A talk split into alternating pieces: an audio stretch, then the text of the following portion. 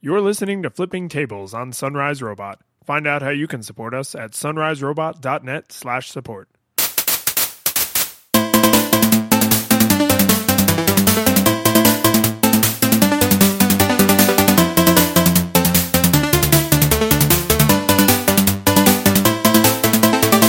Hey, welcome to Flipping Tables episode 74. I'm one of your hosts, David Lyons. And I'm your other host, Michael Edwards. And, uh, you know, I had in the rundown, Mike, that I wanted to talk to you about my thoughts on the Pebble. And I just, I, I think, I honestly think I said all there is. Like, it's a good device. It's not for me. I'm happy with my 360. The battery's a full day. I'm, I'm, I've, I'm fully into, like, this is now just a part of my workflow mode.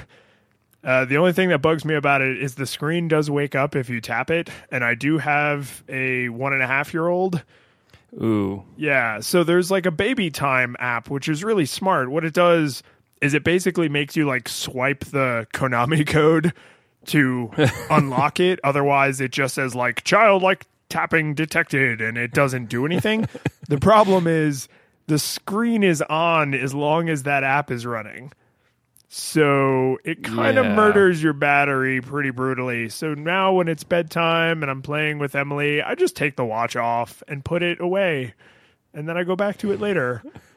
Cuz It's just waiting there for you. yeah, it's just time to disconnect. I don't need to get, you know, email notifications while I'm playing with her anyway. So it's fine. I just it's fine. Yeah, any emergency would probably be related to the baby, which you would be with. Yes, exactly. Yeah, for that that hour that we're doing dinner and bedtime, it's uh everything I need is it's the whole family's right there. So whatever. The pebble's dead to me, but it's not because it's a bad device. So anyway, what I really want to do is gush on Arkham a little more. yeah, Batman. Let's bring it. Uh it's so so I beat Arkham Asylum. Um I don't want to say I was underwhelmed by the final fight. Yeah, yeah, it's a little weird at the end. it's it's it's unexpected. It's been six years. You can say what happened. Well, so Joker, like you know, has a, a Titan formula taco, and he turns Bane juice. yeah, and he turns into Mecha Joker with a big mohawk, and and you you fight him, but you don't really fight him because it would be stupid to see Batman defeat like this giant monster because Batman's not that kind of superhero, so he gets taken down by his hubris, and it's like it's weird, but the thing that made it kind of underwhelming for me was I've been playing like in bursts, you know? I'm a parent, I have a full time job, Yeah. so I game when I have time. And I didn't realize how close to the end I was the last time I saved. so I sat down and it was basically like boss fight credits. I was like, oh, I didn't know I Ready was ready for like, some gaming tonight? Oh, it's over. it was very like surprising and it made sense like as soon as i was entering the room like where the boss fight starts i was like oh i'm like at the end of the game this is this is happening So now you have the benefit of there's two, three if you're including the other developers' game, Batman games you can immediately run to for your next fix. But can you imagine right now if you didn't have those other Batman games, would you be like, man, a new game plus would be really nice right now? uh, if i didn't have those other games to run to i would probably be looking at riddler trophies and That's true. you know finding all the arkham beetle stone the, the world of Asylum is actually surprisingly empty after you've played through a bunch of it. Like they don't respawn everything every time you go back to it, which is nice when you're trying to beat the story. But when you don't have a new game plus, you're like, there's nothing here. Well, and I did start. So I also have Arkham City Game of the Year edition because Steam is awesome. So I pretty much immediately started into that, um, mainly because I wanted to see how well it would perform. You know, it's got better graphics and it's like an open world, and I wanted to make sure it would play okay on my hardware. And I had to turn the the detail level down a little bit, but it, it plays great. It still looks fine, and um, I've been playing it for I don't know two or three hours so far, and uh, I'm a little worried how long it's going to take me to beat because I was like on my way to like deal with the penguin and then my little like radio thing turned on and it was like oh there's something going on over there. And I just totally like stereotypical like five year old with you know the attention span of a teensy fly just ran off in this other direction and like did a bunch of stupid bullshit. So there's a good meme going around for the new Arkham game where like this fireman who you just rescued is like, "My friends, there's five of them. They need help or they're gonna die." And then the next picture is just Batman says, "Sorry, I have augmented reality missions I have to do." That's exactly what it's like. It's just, and it's weird because it's you will save someone, and they're like, "Oh, there's another political prisoner that's being beaten up in another part of the Arkham City complex," and then I'm on my way to like save someone's life because the villains routinely kill people. Like they show them killing people. So I'm on my way to save a human life, and then it's like, oh, I can practice flying and using the batarang to solve this Riddler puzzle, and you just it it takes me a tiny bit out of the Batman um like role play. Like I don't feel like Batman would do that, and yet there he is doing it. Um, at the same time, uh, the fighting because I, I know I talked about the fighting in Arkham Asylum and how good it was, and in Arkham City it's even better. But when it breaks, it breaks so spectacularly. It's actually kind of worth it. So I don't know if he does this in Arkham Knight, but do you remember in Arkham City one of the takedowns, like you know, to permanently knock a guy out, you would like jump and like knee them in the stomach and then like punch them in the face super hard? yeah. Okay, well, sometimes uh, the the y axis or the x axis gets a little like off, and you end up rotated the wrong way, and instead you knee them in the chest and sit on their face, and then you punch them in the crotch. Which I have to say, even though it looks kind of silly, I gotta believe that that would still work if you need, you know, because Batman's got to weigh like 220, right? Like he's a big dude. And if you jumped onto a guy's ribs with all your force and then smothered their face with your bat underwear and then punched them in the dick, like that would probably knock you out, right? I think that'd be enough Yeah. in, in combination. Yeah. Well, the one of the first things you do in Arkham Knight is you have to like beat a guy up and then interrogate him, which happens in some of the other Batman games too. But like it to show off their new like in-game all the cinematics are game engine now it uh like s- like seamlessly switches from you were beating him up to now you're interrogating him and it's all cinematic well the first time i did this um, we ended up inside a tree halfway. And so like i still see batman's face like super menacing but then like the stupidest glitchiest location possible. And it just took all the intensity out of the scene because i was like but we're in a tree. Well, and I, I do think this is kind of the hallmark of a truly good game where you're just like able to laugh it off. I mean, with like Fallout and, and Skyrim and like the other uh, Elder Scrolls games, like, some crazy shit would happen, but then you would just be like, eh, it's fine. or it'd be like and then your game was erased and you're like wait well, yeah, that that part was not fine. That I think only once I had uh, Fallout just give me like a big middle finger and be like, "Nah, you could start over." Fortunately, it was only like a few hours in because that is a long game. Anyway, is so I assume you've put a few more hours into Arkham Knight. Is it still good? Yeah, it's still great. Um, a lot of Batmobile, which is it's great, but if you hate it immediately, you're in for a lot of Batmobile. Well, at least at least they you know front load that like, hey, this is the Batmobile. Uh, decide how you feel about it Yeah. right now because there's more coming. Though I think it's kind of like uh, the the wall jump in uh, Titanfall, or like the some of some of the Assassin's Creed climbing stuff, or like the way they did the Batmobile. I expect other games to rip off now. Like basically, you hold R L two and you turn into a tank, and then your left joystick instead of like driving like a car where it's forward back and kind of like relatively annoying to handle. Um, in tank mode, the left joystick you can move in any direction, and it's like very responsive and easy to to move around and strafe and stuff. You can strafe in the tank. Yeah, because it basically like it rises up onto I don't know ball bearings or whatever. like you can roll in any direction instead of just like normal car tires. Man, that Batmobile just got it all going on. At least they're they're working into the story kind of how insane Batman is becoming. Like not only maybe he's actually losing his mind, but his investment in worse and worse and more insane military technology is like yeah, maybe this whole vigilante thing is a little little much. Well, that was kind of the whole moral of the the Christopher Nolan movies, right? Like, yeah, maybe Yeah. one asshole in a costume is not the best way to solve real socioeconomic problems for a major that metropolitan tweet. area. That tweet I retweeted once a few weeks ago was like, "Hey Alfred, how can I solve crime? well, you could invest in education and and like eradicate. No, give me a suit. Yeah, I need a cape. yeah, it's. I mean, it, obviously, like if you can't suspend disbelief, superhero comics are not for you. But Yeah. the I feel like the grittier, more realistic Batman that takes a look at like you know these poor, starving children and the effects that crime has on the city. Like it makes it harder to ignore the ridiculousness of Batman. yeah. But anyway, um, I found an app called Acorns that uh, tries to invest your money and make you rich like Bruce Wayne. But here's the thing um, it, it's like a spare change investment thing. So, uh, longtime listeners re- may remember.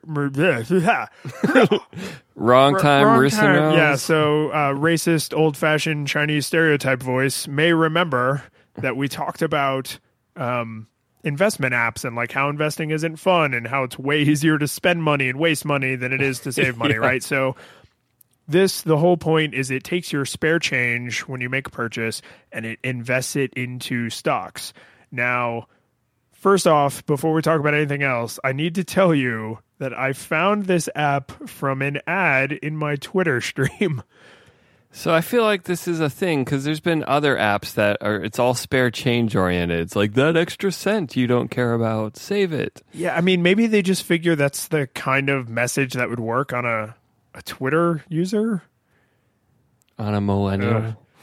But I mean, I, I'm I'm a little like irritated with myself that I actually acknowledged an ad long enough to recognize whether or not it would be worthwhile, and then found it to be worthwhile. Like this is I don't know I don't I'm I don't recognize myself. But th- I mean, did you look at this? I well, I know you did because you you noticed they have an Apple Watch app, or it extends to the Apple Watch, I guess. Yeah, it'll show you. Of course, their example screenshot has the money skyrocketing up. Well, and this is I'm glad you said that because my my my gut reaction when I saw this was like, "Oh, it puts your change into a savings account. That's smart." Oh no, wait, it invested in stocks. This is a huge waste.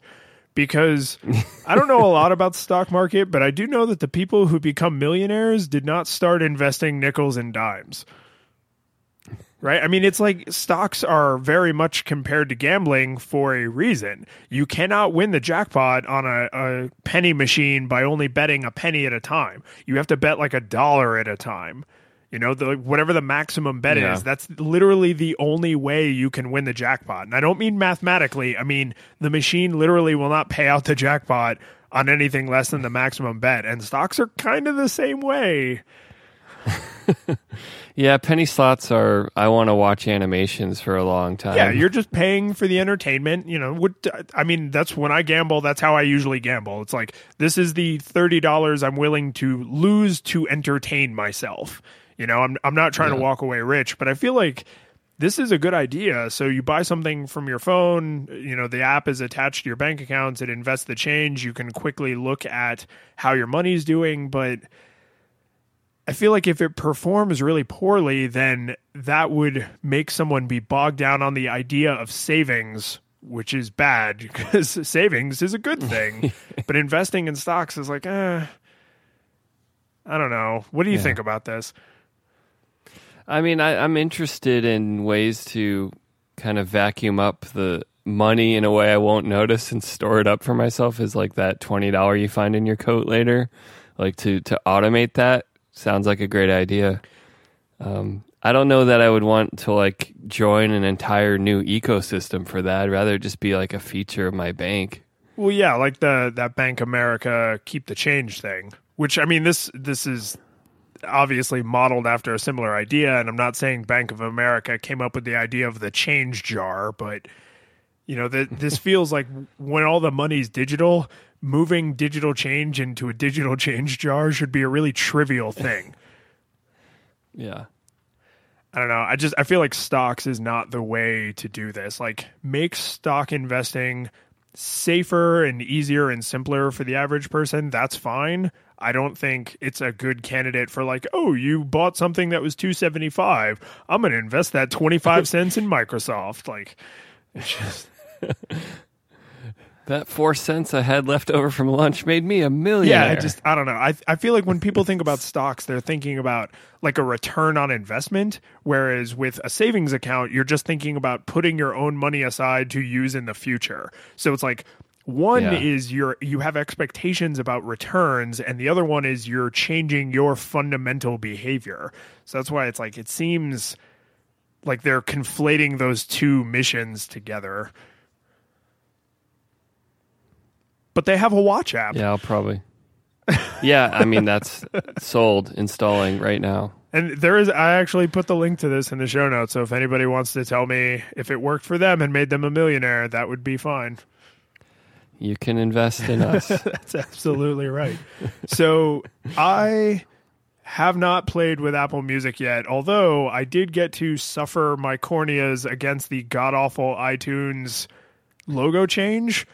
Um, so as far as I'm concerned, Apple Music is a catastrophic failure because my first exposure to the new iTunes was like terrible. you don't like these like weird pastel gradients that they've been I embracing really don't. lately. I really don't see myself coming around on that either. So, anyway, you've actually Uh, played with Apple Music, so tell me about it. Yeah, so I, I have I have a bone to pick with Apple Music, and uh, I just want to get right out of the way that um, at a basic level, yeah, you can find songs and albums and artists, and you can press play and listen to them, and you can even collect that into playlists. So it's like before anyone's like, "Well, it, it works for me. This is all I do." Like, yeah, it's fine. Like you can play songs, um, but man, this interface is just it's just like a bucket of everything and please don't remove anything from this bucket because we want all of it so i'm i'm just going to go to the play song page um, for one of these things to look at and count and i count 12 different buttons when you're looking at a song that's playing Well, okay, so I just find play, that- pause. That's one button. Forward and back. yeah those Yeah, two so more buttons Where are the other have- nine coming from? Up next, and then either a heart or a star, which I'll get to briefly. Then you have a slider for volume. Next to that, you have the AirPlay button. Then you have share, shuffle, repeat, and then a shish kebab menu full of an additional six oh, buttons. man. And then if a song is in your library, tapping the title of a song will let you access star ratings. If it's not in your library, which I'll get to that insanity, um, then tapping does nothing on the title.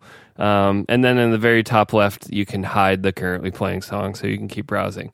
So I don't know if it's conveyed fully in the audio version of this, but it's just a messy, busy interface. And there's like, there's little kebab menus everywhere. If you're looking at an album, every single thing has like d- several actions that can be taken on it. And sometimes it's like, oh, um, do I want to add this to something else? Do I want to like oh if i want to download something so i can listen to it later well first i have to add it to my library and so there's this weird thing is like one of the things spotify gets away with or not gets away with it it just does is it says just embrace the fact that everything is on our network and you can stream it and that's the library. Spotify is the library. And yeah, there's a way to like bring your own music into Spotify, but no one does it and you shouldn't do it and it's a dumb way to live. well, Apple Music is a little more committed to trying to marry the idea that you have your own music and there's this giant service with 30 million songs that has everything. And it's like very committed to letting you mix those things and therefore the interface has all these extra buttons and all these extra concepts like add to my library. And then separate from that is make available offline. It's like so it's in my library but i can't play it offline like why are these two steps? And i don't know i just find the app like needlessly complex and and metaphorically mixed and uh, it's just bloated and it's frustrating. And yeah, if I just want to hear a certain song, it's pretty simple. But anytime you want to dive deeper and start setting some things up for yourself, it's like no, just surrender. Like just let it suggest things to you because if you want to control it, it's it's just insane. So, um, all of this incredibly positive feedback is actually making me update my iPad right now because I feel like I need to see this firsthand. Um, but I have to say, the idea of mixing um, local music or local, your like library songs you own and a streaming service is something that Google Music already does, and I think actually does pretty well. Like, I've never Yeah. had a hard time telling the difference between stuff that's in my library and not because it all looks the same. Like it's just all music. I hit play, the music starts playing. It's not a real complicated arrangement. Yeah. Well, I mean, most of it comes down to when you want to pin something for offline use, it's just needlessly multiple steps. Like, I should be able to, like, if I'm in Apple Music, their library, and I find an album I like, it shouldn't make me go to multiple places to make sure I can stream that when I'm at, when I'm like in airplane mode on the plane. Um, I have to add it to my library, then I have to go into my library and say, "Hey, make this available offline." And that just seems kind of excessive to me. Yeah, I'll agree. Uh, Google Music is is pretty good about this. Um, if you live in the U.S. or a few other special countries. Um, so with Apple Music, so another thing that kind of bothers me is uh, the, the- there's a clear emphasis here that so across the very bottom of music on an iPhone, the music app, um, it used to be like songs, artists, albums, playlists, you know, some kind of collection of all your stuff.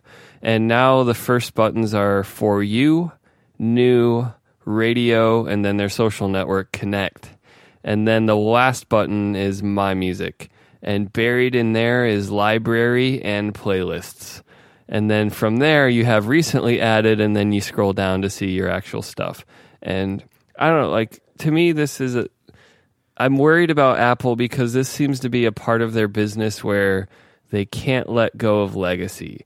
And this is like something that Windows and Microsoft was just like everything is legacy. We will maintain compatibility with Support everything. it all forever. Back to DOS one. Well, which is why we still have businesses that haven't left XP. But um, and most of Apple's been pretty nimble about like, no, we can cut, we can just like be as quick as a startup. We're gonna kill an old app and do something better or disrupt ourselves. Except for iTunes, and it seems like that's like maybe because it's tied up into such a business model and it's such a huge media enterprise that they feel like they can't they can't cut themselves into pieces or do things smaller or like I don't know why. It seems like they should be able to to do better than this. And I'm frustrated and I'm I'm kind of like are they are they going to be a slow horrible giant that has enough market power to continue to be terrible just like Windows is allowed to be terrible because of their dominance in the 90s. Um, I don't When know. you would think Apple, of all companies that only makes money when you make a purchase because they don't use your data and all that dirkader. So you would think they, of all companies, would want iTunes to be the most like smooth, ice slick buying experience where like you open iTunes and you're like, oh, all of a sudden there's all these things I want right in front of me, and there's one click to buy. And oh my God, that was so simple. I just bought hundreds of dollars worth of music and movies and television shows. Like, why would they not want that? They certainly made it that easy to buy apps. They certainly made it that easy to buy physical devices. Like, and the music, their music business, and then their you know TV movie business predates all of those other things. So how has this fallen to the wayside? Yeah. Well, and I even not that I, I didn't plan on this before, but Apple TV is in sore need of disruptive attention too, because uh, we we have plenty of movies that we've purchased in iTunes, and uh, that thing is so slow and and buggy and and laggy, and I don't understand why it's so terrible. And like you know, for like three years now, the, the Apple faithful are like, well, they're gonna like do an app store, and it's gonna be like a real uh, grow up into a real platform. But nope, it has not happened. And I, I mean, I've seen like at this point, Netflix is on literally anything that has a microchip, and uh, now even a, a, new TV we recently got. Um, Netflix is built into the TV, and you know it's been seven years since we bought a TV, so it feels like a giant upgrade. And getting in the Netflix and picking a movie is so damn fast on the TV that there's no reason to use any other device to use Netflix. And it's the same interface that it has on the PS4, and it looks like Netflix is doing some unification of their their interface. And like, why would I go to the Apple TV and then use this either this terrible remote or wait for my phone app to get ready to control it?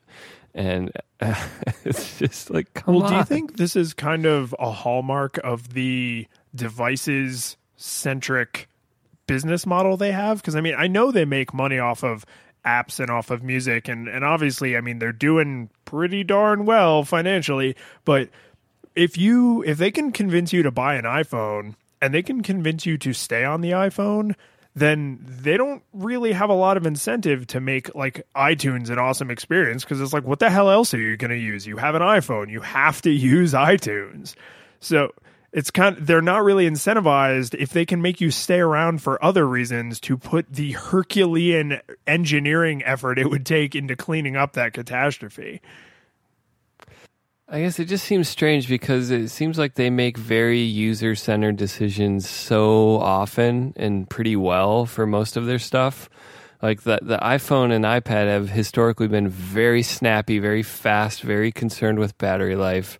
And yeah, they, they don't want to make a thicker device to have great battery life, but that's that's Jony Ive's fetish with thinness. But uh, it just seems like yeah, the iPhone itself is so snappy and like you know like switching between apps or going like I can't complain at all about that until I'm inside the music app, and then I'm like, what the hell is going on here? And so I don't know if there's some siloing, if there's some, you know, Apple kind of prides itself being like the world's biggest startup, and like, yeah, it's not that there's these little fiefdoms. Like Microsoft got in trouble a lot for like, well, the Office team is super superstars, and they don't want to hear anything from anyone else, and they don't want any project that could disrupt them to come up through Microsoft. And same for the Windows team, and you know, Apple's been good about like, oh, well, you know, OS 10 team, you're working on the iPhone now and iPhone team, now you're working on OS 10 because this is about the company's mission and not about you setting up your camp. Except iTunes. iTunes is this like impenetrable fortress of shit. Yeah, it is. It's all very strange. But I mean, I think like I'm going to step back for a minute and I'm going to say they are a gigantic corporation with thousands of employees working on very large, complicated projects. And they do consistently ship new software, ship new hardware. And I'm not trying to be an apologist.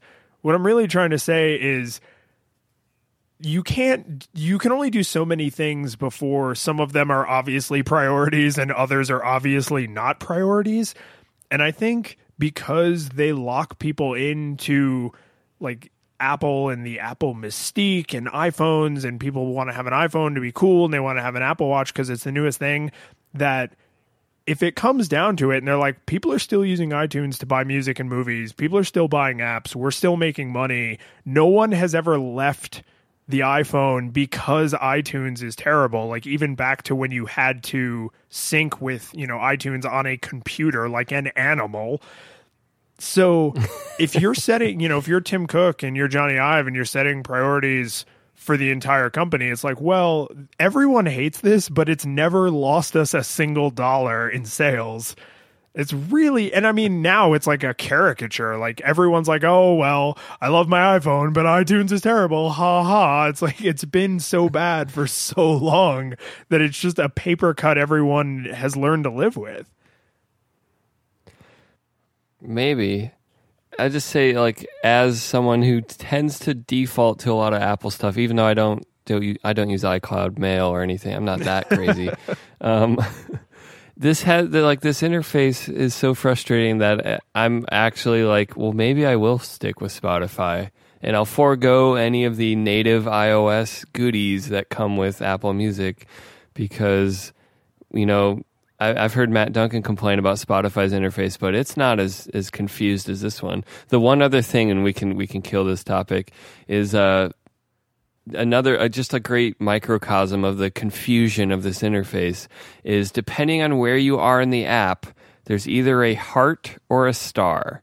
And these things aren't really explained to you in any way and i don't think it's obvious what it's going to do when you tap. I mean I, uh, if i see a heart i think like oh i like this and then maybe your mind goes to maybe there all these things i like are going to show up somewhere and you know like if i'm listening to a radio over time I'm going to keep tapping that thing, and then later I'll be able to find those songs because I maybe I want to buy them for some reason, or maybe I just want to listen to them again. And the heart goes into a black hole, and it, all it does is inform Apple Music that maybe it should suggest other things like this. And the star um, is like a play more like this or never play this again, like menu.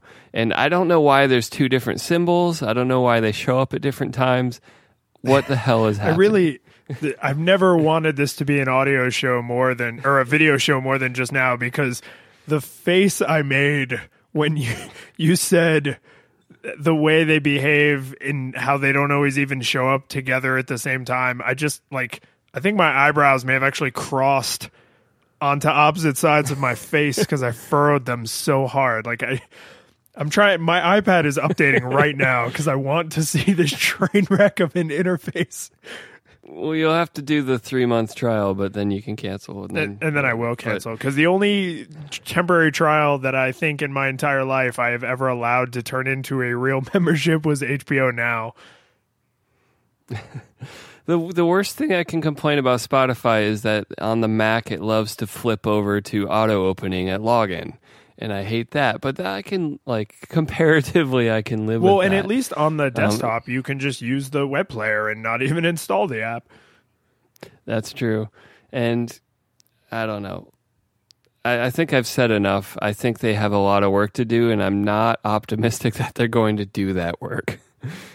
Yeah, I don't know. So, I mean, all of my my excuses were really levied at iTunes proper, and this is Apple Music.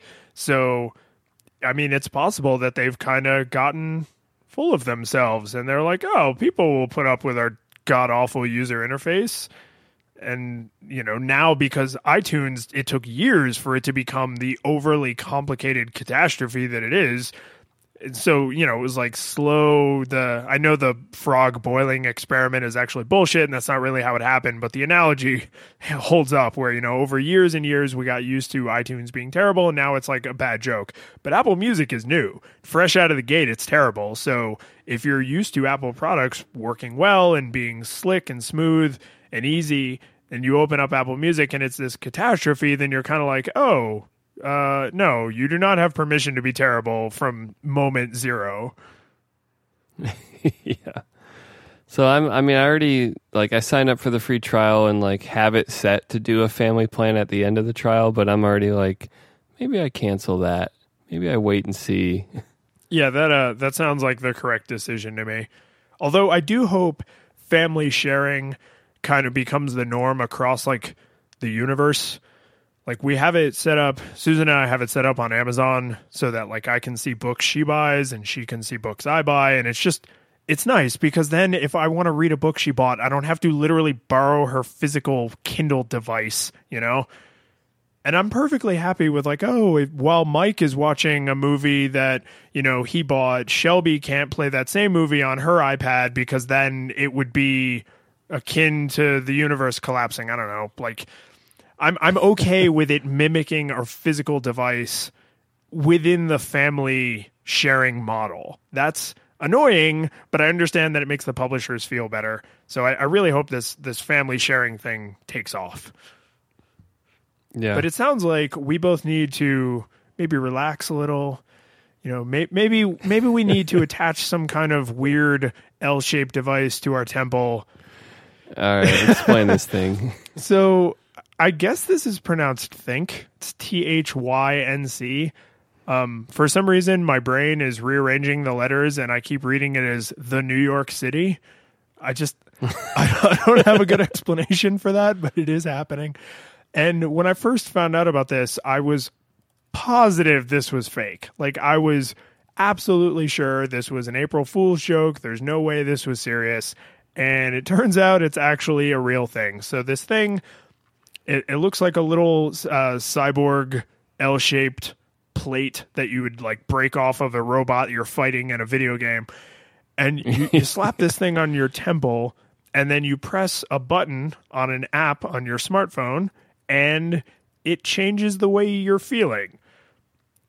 So I would love to explain it more than that, but according to all the articles I was able to find, they're pretty tight lipped about how it actually works.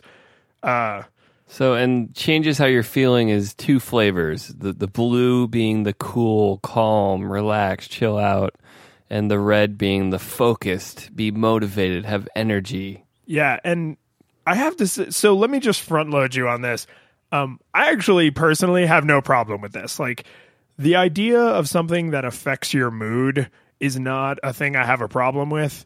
Um, right in their own press info, like they say they kind of envision people using this the way they use caffeine now. So, like, you drink a cup of coffee in the morning, so you feel like energized and ready to go. And then at night, when you're trying to calm down, you would use like maybe chamomile tea or, or like green tea and, and kind of relax and unwind. And no one considers those to be like harmful, dangerous substances. That being said, uh, the moment something that affects you chemically or neuro wave signally, whatever voodoo they talk about how this thing works, uh, if it has any potential to become addictive, like dangerously addictive, that's a problem. That's where I draw the line. Like I don't like this is why people, you know, because you and I are both based in Colorado, and people are always like, you know, oh, marijuana is legal in Colorado. Doesn't that like freak you out? And I'm like, no, because people don't go on psychotic. Nothing yeah, people changed. don't go on like psychotic rampages because they can't get a hold of some some good weed. Like that's just not a thing that happens. So I don't really care if people want to get stoned and watch the dude in uh, the Big Lebowski because that's not like harmful in any way. Now, on the other hand, uh, a drug like heroin does make people flip out and go crazy, which is why I'm not okay with heroin becoming legal. So it's like, as long as you don't flip out and go crazy, I kind of don't care what you do to yourself. So the idea of like an electronic, I mean, this is external, but eventually we'll have implants where you can like push a button and it affects your mood like that. That doesn't really freak me out that much. Like, I'm actually pretty okay with this as a concept. Would would you could you imagine yourself using something like this? Yeah, maybe. I mean, a few worrisome things on their product page. Well, not worrisome, but just notes at the very bottom. Um, they they talk about how they've they've kind of opted out of this being a medical thing. They've said this is a lifestyle product, and the FDA therefore isn't going to regulate it because they're like, hey, hey, we're not playing that medicine game.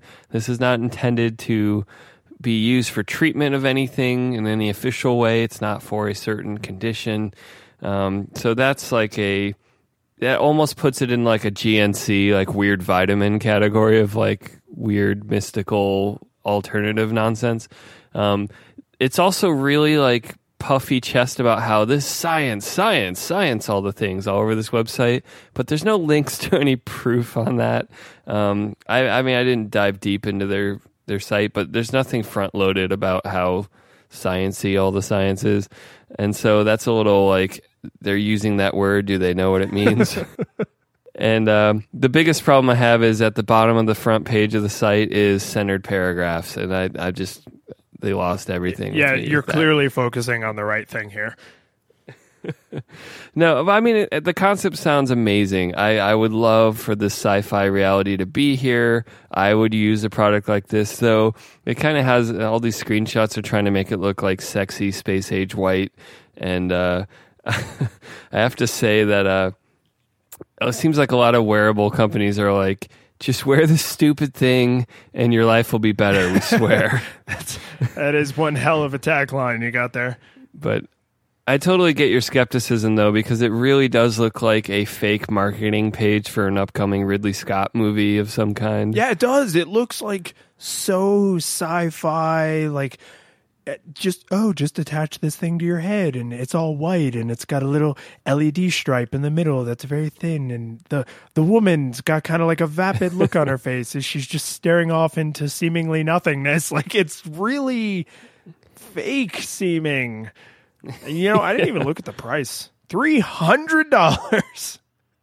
yep. Also, conveniently, uh, they- they're pursuing a razor and blades model. Three hundred bucks, and then you have to buy these like replaceable strips to keep getting your fix. Ooh. Yeah. So, is there still a drug involved? Why? Why are these things you have to buy if it's just pure neuroscience waves emanating from this thing? If you, I mean, if you have to buy something that like decays or runs out, then is it really just injecting caffeine and then some kind of like tranquilizer? Well, and is this uh is it the adhesive maybe? No, it says 10 calm strips, 10 energy strips. What? That's when it goes full into alternative medicine fake land to me. Is like Well, what? I'm, before you even get there, that's when it goes full into what the hell does the app do? Like if I have to put on a specific strip, then is the strip doing the fucking work? I think it's just like smoke and mirrors cause, for placebo effect of like, well, the app says it's cooling. Yeah, my- I don't. I'm so. I mean, this specific product seems like the Newton of implant technology, but I feel like this kind of thing is coming. You know, like we're not always going to wear uh, devices over our eyes or things we hold in front of our eyes. Eventually, it will just be projected into what our brain perceives as our field of vision. Right? Like that's. Are we not probably going in that direction? yeah, And I mean, this kind of thing is going to presumably happen. Like this, But why would you want something like on your forehead? I mean, presumably that's because it, like physiologically that was the only way to inject the neuro waves where they need to go. But like, That wouldn't you so rather have like I don't know, like something that you can slip under your clothes, like an arm sleeve, or you know, like a Nicorette, like goes where you can cover it with a sleeve because no one wants to show that they've got a, a nicotine patch. well, this is you know the alpha eist of alpha alpha alphaness. Like, uh, let's pretend for a minute that this actually works. Like, this is the first device of its kind that I've ever heard of that actually works, and that's assuming that it actually works. Because I mean, there's all kinds of like remove toxins from your body with this, you know, hat you wear, or you know, get uh, energy from the universe by putting yourself in this tub of bacon fat. Like, there's all kinds of crazy nonsense that is is so easily disproven, but with this because they're avoiding like FAA stuff or not FAA um FDA stuff and also probably they're avoiding FAA stuff, I don't know. Like there's a lot of interesting questions, but I think as as like a a product market, this idea of like I'm okay with this idea of technology that impacts my brain physiology and psychology the same way I would with chemicals because I'm already comfortable doing it with chemicals. I drank coffee this morning. When we get off the recording, I'm going to go have a cup of tea. Like these are things I'm comfortable doing. Yeah, again, the category doesn't concern me. Uh, that part of me is like, cool, bring on the sci-fi future. I'm excited about it. But there's just too many like red flags on this website. Mainly centered paragraphs. It's so this this is now whenever I see a website with centered paragraphs, I'm just going to be like, "Ah, I can't even show this to Mike. I can't even get his opinion on it. So I kind of want to talk about this why grandma's sad thing, but I'm going to mention uh I want to talk about uh these two other things quickly. And then, I, then I think Yeah, there's yeah. this an interesting subject to be had here in in why Grandma said So, um, Chicago is apparently going to levy a cloud tax Um, which first and foremost, uh, apparently a lot of people still use the cloud to butt Chrome extension. So the way I found out about this story was uh, a guy tweeted um, Chicago to levy butt tax, knowing full well that people would click on that link just out of sheer like, wait, what? and uh, the the immediate link, this Pitchfork website, I never heard of this before, but the website looks a little sketchy. There's a lot of ads and crap. Um, but they sourced uh, a Chicago Sun Times website, and, and I mean, this is legit. They have reconsidered the this law um, and extended it. It's it's an entertainment law, so they Wait, wait, I, I couldn't tell if you were joking. You you saying Pitchfork was suspicious to you? yeah, it is. I, I'm not familiar with this this property. Okay. It's actually a really super popular hipster music Oh, is site. it? That's why I mean, I, I your tone was very genuine and sincere. Like I don't know if this is a real site. Oh no, I just because there's like a crap ton of ads, and then at the bottom there's a lot of like news from around the web kind of garbage. so Unfortunately, this is a legit yeah, site. no, I mean this is an unusual website design. I just that like the subject matter was weird enough that I was like, uh. But okay, sorry, pitch, p- pitchfork. Anyway, carry forth. I just had to. but so Chicago, I get, and this is not that uncommon, I guess, to have an entertainment tax. Like this, this goes back a very, very long time. This idea of taxing leisure, and uh, Chicagoans have decided to extend this to include um, not just like a physical movie theater, but also streaming services because. Those are basically serving the same function, so why wouldn't you? yeah, Because because money. money. But I mean, the logic is sound if and only if you consider that we must make things now to be as similar to the way things were as possible. And that's where this breaks down for me is because they're trying to take this older law that probably had rationale around it regarding physical businesses and apply it to these web-based businesses and I feel like those those links are always very tenuous. Yeah, like, am I going to get a wood tax because the the book app I use on my iPad has skeuomorphic wood as its texture? Well, you are now. You've just given someone that excellent way to tax you. And the reason this kind of stuff frustrates me from like a political standpoint is I'm actually a big fan of taxes. Like I enjoy the things that taxes pay for. So please keep paving roads and building hospitals and paying firefighters. Like I'm okay with all of that.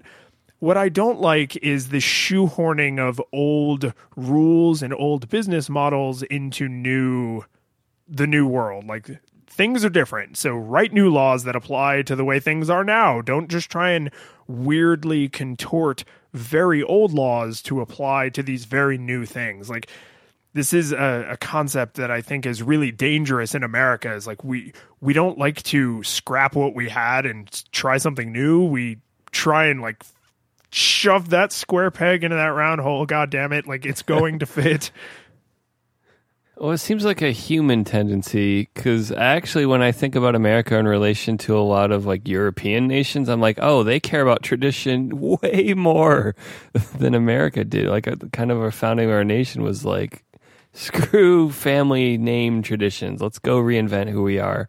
And I know that's like a wide, uh, kind of a dramatic leap. I don't. We don't have to talk about nations and history, but. Um, but even so, as revolutionary as we like to think of ourselves in America, yeah, we love tradition. You- I mean, you're probably right. It probably is just kind of a general human tendency, but uh, I hate it. Well, I, I, if this proves successful, I expect a lot of other municipalities to be like, ah, money hose, new money hose, find the new money Yeah. hose.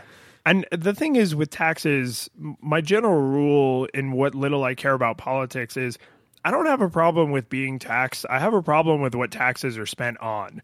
So if Chicago collects this leisure tax and then they're like, hey, you know what? A lot of people use Netflix. You know what else a lot of people need? Firefighters. We're going to use this money to like fix our crumbling infrastructure. Like that, I'm pretty cool with because it's kind of like eh, Yeah. yeah, we need to get this money from somewhere. Just like the you know the gas tax is what pays to pave roads, or it's part of what pays to pave roads. So a lot of people are like, oh. If you get if you drive an electric car and you're not buying any gas, then technically you're not paying to drive on the road. And I'm like, okay, then we just need to find another way to fund the roads. We can't just not roads. Like we still need roads to exist.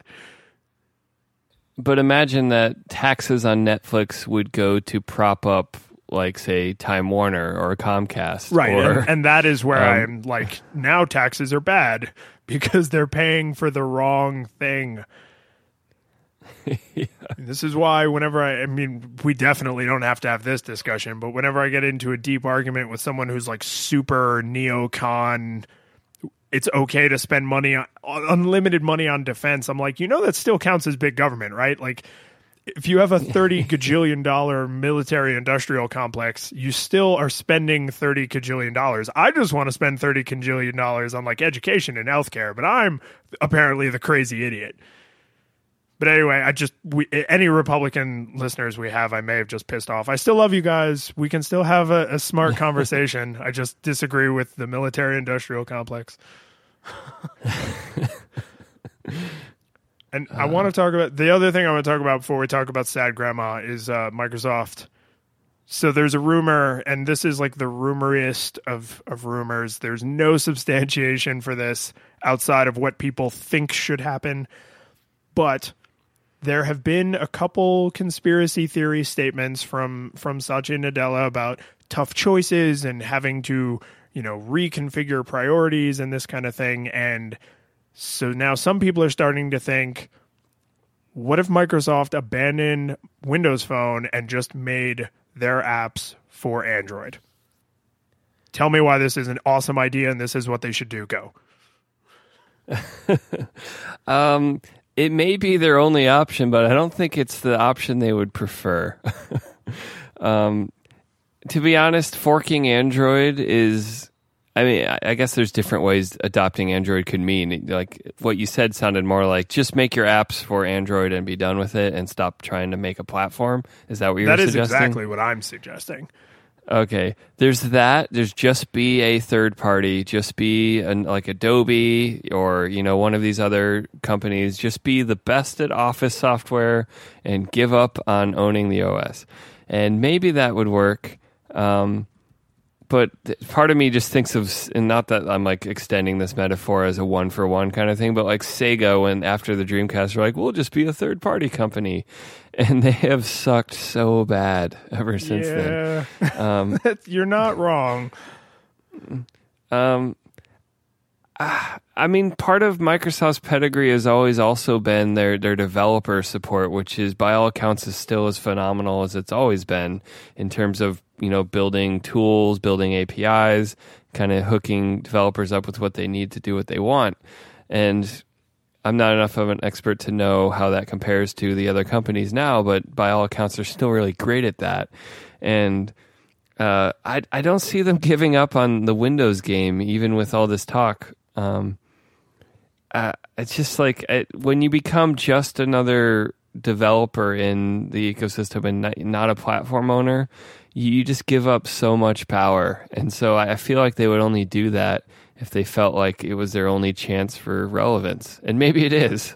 I don't know. What Well, did I, you make? I definitely don't think they should give up on Windows for desktop or Windows for servers. Like those things they're doing fine with. They can keep beating that horse. Um, what I do think is that we need competition on mobile just like we do on in every other market. But if you take away the googly stuff from Android, what you really have is a really solid Unix based platform underneath that is all free open source software totally out there. Nobody really owns it. And I'm not saying they should fork Android, but they could take, you know, pure Android with no Google services and then build out Microsoft services on top, which they're already doing, and save themselves the trouble of reinventing the universe. Like they can just bake apple pie. But explain to me how this solves their actual problem, which is people don't use their devices on mobile? because anything that they would build on top of core Android could be installed presumably on any Android phone. So now you would be able to say, hey, we took our thousand developers and the 500 of them that were working on just making the OS work, now they're all working on making our services like absolutely world class, top tier. So That's a little mythical man month thing, though. Can throwing more people really? I'm not. Th- I'm thinking of it as like our focusing of efforts. Because if you have people who are like really passionate about mobile and making these services work for mobile, but some of them it's like, oh well, you have to make sure that the this video driver works at this ultra low level. It's like, no, free up that guy to work on a non solved problem, you know, something that like serves your business. Getting the video driver to work only serves your business because you're insisting on owning the platform. I mean, I I, respect that I am vastly oversimplifying this, but I like I could honestly see this as fitting in with their current devices and services kind of nah really more services you know because i don't nobody buys a windows computer. You buy a dell or an hp or a lenovo or whatever and it has windows on it. And i think even the average person who doesn't really care a lot about technology still recognizes that windows is the software and Lenovo made the hardware. Like they understand that those things are separate and are already comfortable with that relationship. The only place we really insist that those things not be divided are with Apple products. It's like, no, Apple software, Apple hardware. and game consoles. Well, Nintendo. I mean, on PlayStation, I don't care who made my game as long as the game is good. On Nintendo, the only people who make good Nintendo games is Nintendo. Yeah, I, I mean, I could definitely see the argument for mobile just because Microsoft has just failed so hard at mobile, and they're they're they can't buy success. Um, they they can't get developers to care. Like I think even like Facebook and Instagram and Twitter are relatively neglected, and you'd think they would at least sort of extend the little tip of the hat to Windows Mobile, and they're like, meh. Twitter can't even get its own developer house in order. And then I have true. to say, part of my selfish reason for wanting it to go this direction is I really love Android. And Microsoft has really talented developers and engineers. And even though they kind of stumble when they're trying to bring something to market, I would love to have some of those really smart people also contributing to this deep underlying Unix platform. And you know, because some of that would flow back upstream to core Android, and then I would still benefit from that. So, you know, this is kind of like you may prefer Fedora over um, Ubuntu or Gentoo or whatever, but underneath they're kind of all the same core system. You know, like See, well, I think if they if they go the forking route, I don't think that really gets them out of the the building a platform focus because they still have a lot to implement that Google wraps into Google Play services. They'd have to still roll their own sync API and, and all sorts of um, other things they basically need to duplicate, which Amazon is kind of half-assed because it's probably really hard to do. Um, and so it's like either they're going to make official Google Play Android devices or they're still basically going to be, I mean, not an entire OS, but they're still going to have to have an OS team pretty dedicated to maintaining stuff. Yeah. And honestly, I don't know which one of those would be better for the company. Would it be better for them to come all the way up to the app level and just say, you know what, we're done. We're not going to reinvent anything. We're just going to build apps and services that hook into Android and they're awesome. And when we have to rely on Google Play services, we will, whatever.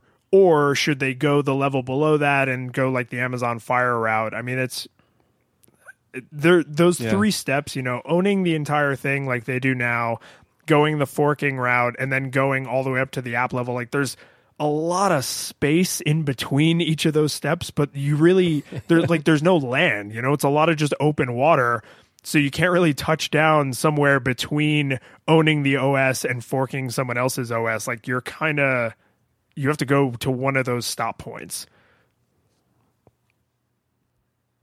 It'd be interesting to see what they do. I, I, I, their whole thing of like we built little mini compilers that will convert your Windows code into Android code. Um, all that stuff seems insane, and we talked about that like a month or two ago. But I wonder how that relates to this this stuff.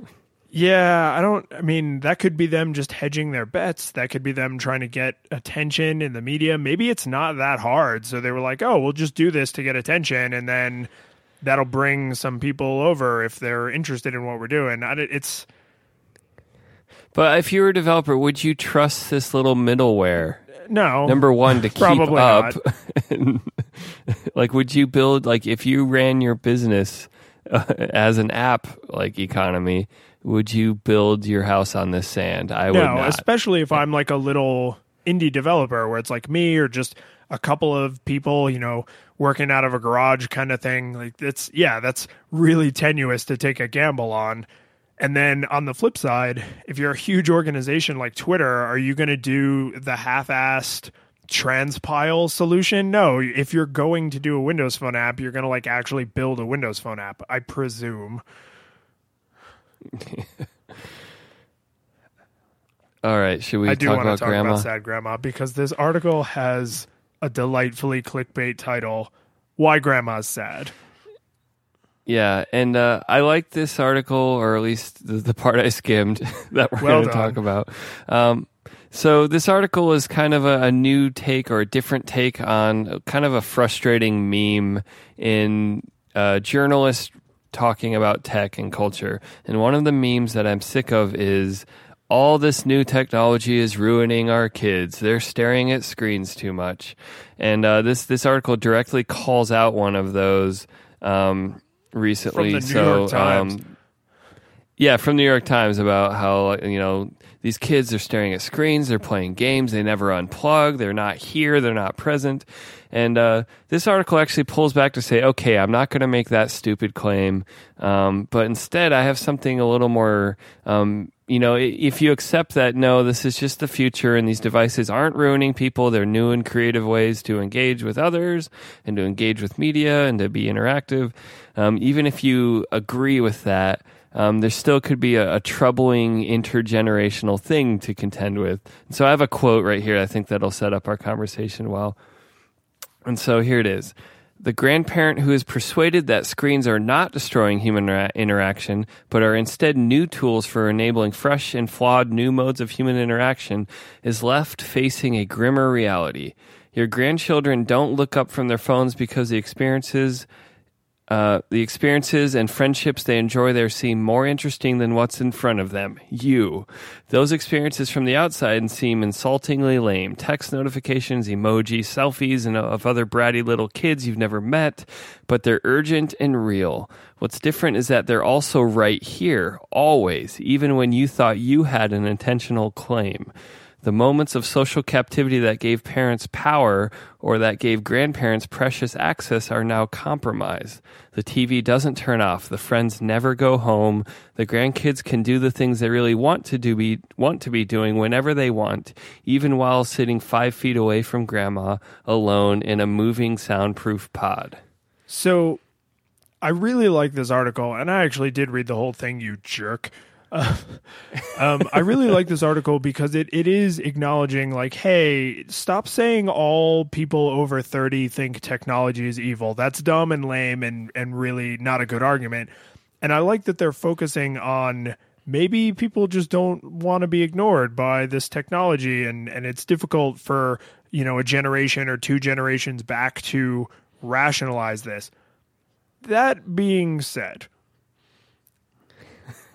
I don't think it's unreasonable to follow this to the next logical conclusion, which is tell the kid to put the damn thing down. And the reason that that bugs me is if this were anything else, if it was a video game, if it was a book, if it was a puzzle, if it was a letter or a drawing or a coloring book or any other toy or thing, it would be totally common to just say like you know, hey, little Billy, stop doing that thing you're doing and pay attention to your grandmother while they're visiting. Like that would be a completely obvious solution to that problem. But there's this idea like, oh, they have a mobile device. I can't take that away from them. It's not like it's not the the the Titan formula that keeps Bane alive. Like you can take it away from them for five minutes and they will continue to function. They may kick and scream, but you know what? If you take any toy away from a kid, they may kick and scream. Raise a better kid. Like that's I I don't I don't feel like this idea of you've ceded control of your child to this external source, regardless of how old the child is or what thing you've ceded control to, is a reasonable complaint. Like, if your kid is doing a thing you don't want them to be doing and you feel powerless to stop them, it is. I don't understand how it's the thing's fault. And it seems like this cultural norming is happening because, like, if I'm sitting in an important meeting with a client and I'm just staring at my phone like that, immediately sends a message and they're like, "What the hell? Like, can we do this now?"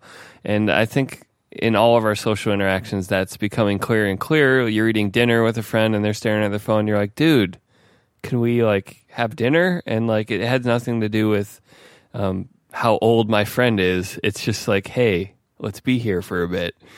Yeah, and I mean that's there's you know with restaurants have you heard of the the phone stack yeah so like a bunch of friends go out. Everybody has to stack their smartphone. The first person who has to reach for it is the one who has to cover dinner that that night. And i mean these are like little silly gimmicks and they seem stupid. It's like oh. Yeah, are we going to stack our watches and our Think Temple wearables? everybody pull the think out of your spinal column and pull the New York City off your face. But I mean, this the thing is like if you just remove like say you go to dinner with a friend and they're they're reading on their phone the whole time, you would have you like you literally you Mike, you would have no problem being like, "Hey, put your damn phone down. We're trying to like have a, a meal here."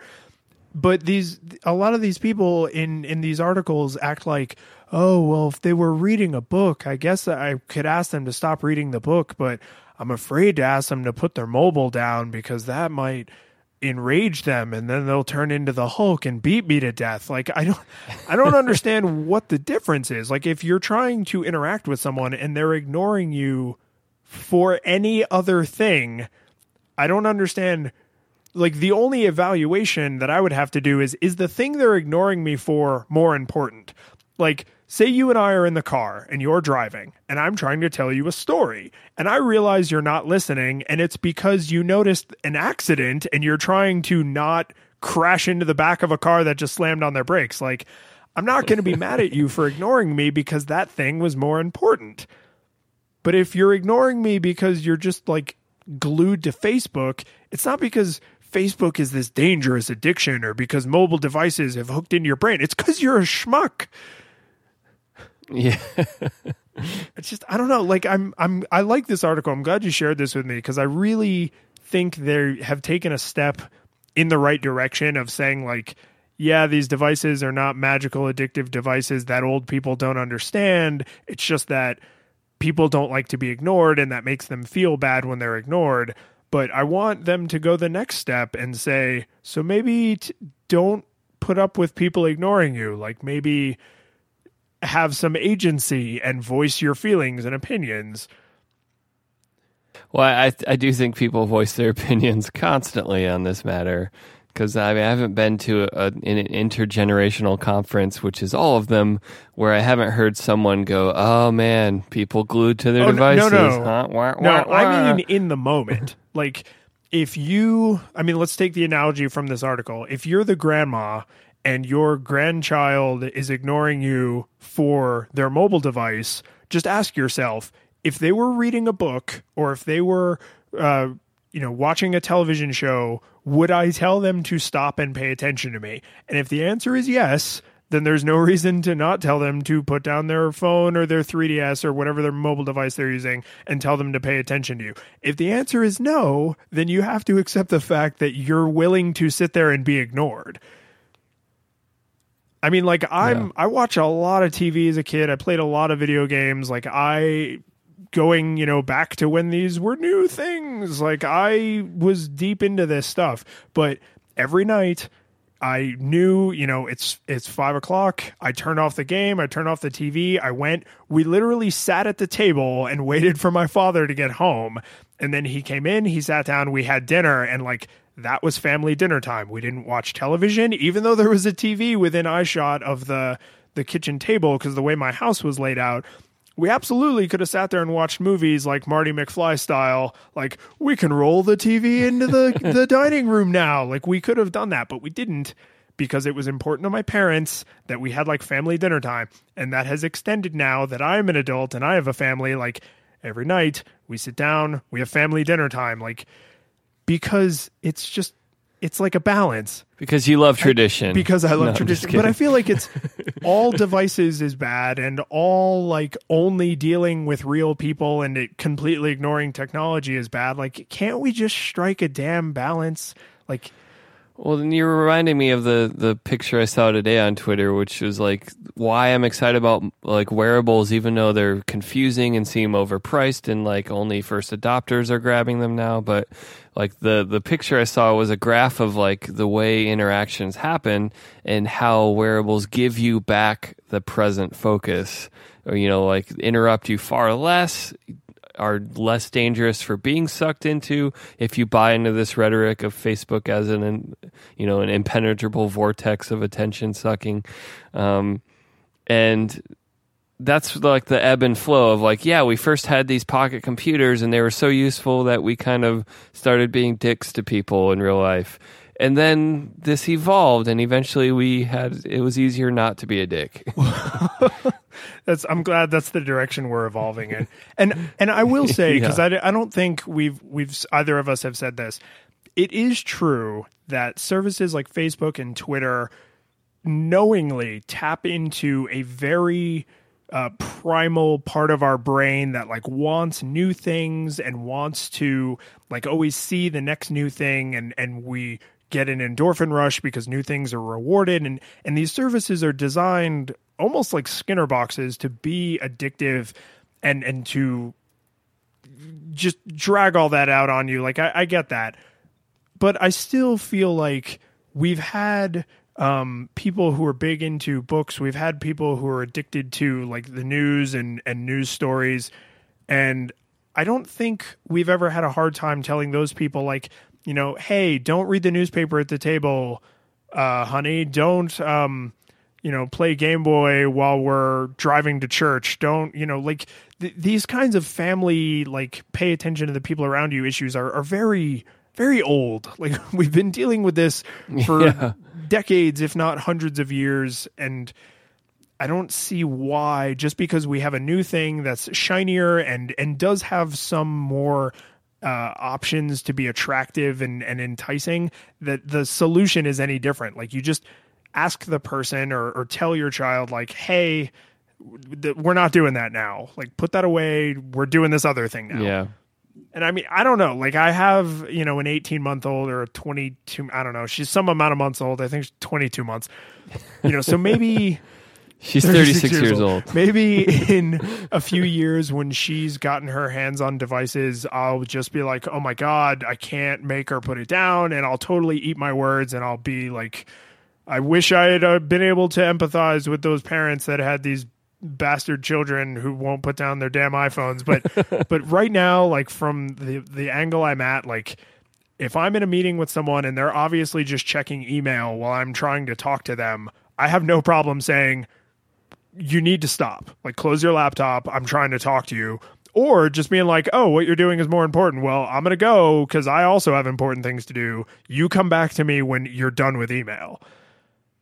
Yeah, and not like in a passive, like snotty, passive aggressive way, but just like, no, honestly, we yeah, can no, do this very later. direct. Like, hey, I I have time on my schedule. I'll I'll open up later, but do what you need to do, and then come to me when you're available because I have other things I could be doing. And that's I don't know. Maybe I don't have a problem with this stuff because I'm already like a really forthright, speaks my mind kind of jackass. Like all the time. So maybe that's why I haven't run into a lot of these like, oh, okay, I'll just sit here quietly while you play Candy Crush. That's fine. It's just not a that's not a lifestyle problem I've really had to deal with. So everybody else, here's your lesson. Yeah. Be a bigger, louder asshole and tell people to put their phones down or their their i devices or their Apple i smartwatch. That's the David Lyons way of saying it. I think Just be straightforward and say what you yeah, that, think. that probably sounds a little bit better. That's a little more corporate poster. Mine was a little more like graffiti in an alleyway. All right, I think I think I'm going to wrap All this up. So, episode 74, I'm excited. We're coming dangerously close to triple digits. But if you want to find the show notes for this episode, you can find them at sunriserobot.net slash flipping tables slash 74. And Mike and I, we both love feedback. We're both on Twitter all the time. We can't stop that addictive Twitter goodness. Always refreshing, pull to refresh, find new tweets. And uh, you can find me at Lyons in Beta. You can find Mike at M. Edwards Music. one day, one day soon. Maybe before 100 episodes. Wouldn't that be a lovely gift? yeah. And uh, if you like the show, if you made it all the way to the end here, you should probably go ahead and subscribe. Uh, you could listen in the web. Web audio is very cool, hip, modern HTML5 technology, but it requires you to think and remember and click buttons, and that's no fun. It's so much easier to just have flipping tables come and be delivered to you every week on the dot magically to your, your mobile device that you can't stop pressing and fondling and, and using all the time. So you can subscribe either in iTunes, where you could also leave us a rating or review. We love those. We always read all those because those are, are great feedback. Or uh, you can go on to Pocket Casts, or uh, what do you still use an Overcast, right, Mike? And Yep. Just search for Flipping Tables, and we'll just pop right up and press that subscribe button and never miss an episode again. And then uh, if you want to support us a little bit more directly than ratings and reviews, we actually do have a Patreon. Check that out at patreon.com slash sunrise robot. And if you are a super mega addict, I can't put my phone down level supporter, then you might actually get your name mentioned at the end of an episode. So we want to thank Bruce Edwards, Matt Mariner, Sean Byrne, and Andreas Longa. We love you guys. You help us keep the lights on along with all of our other great supporters. We could not do it without you. I heart and star you guys. So whichever one does whichever, you get both. That's good. I think we'll see you guys next week.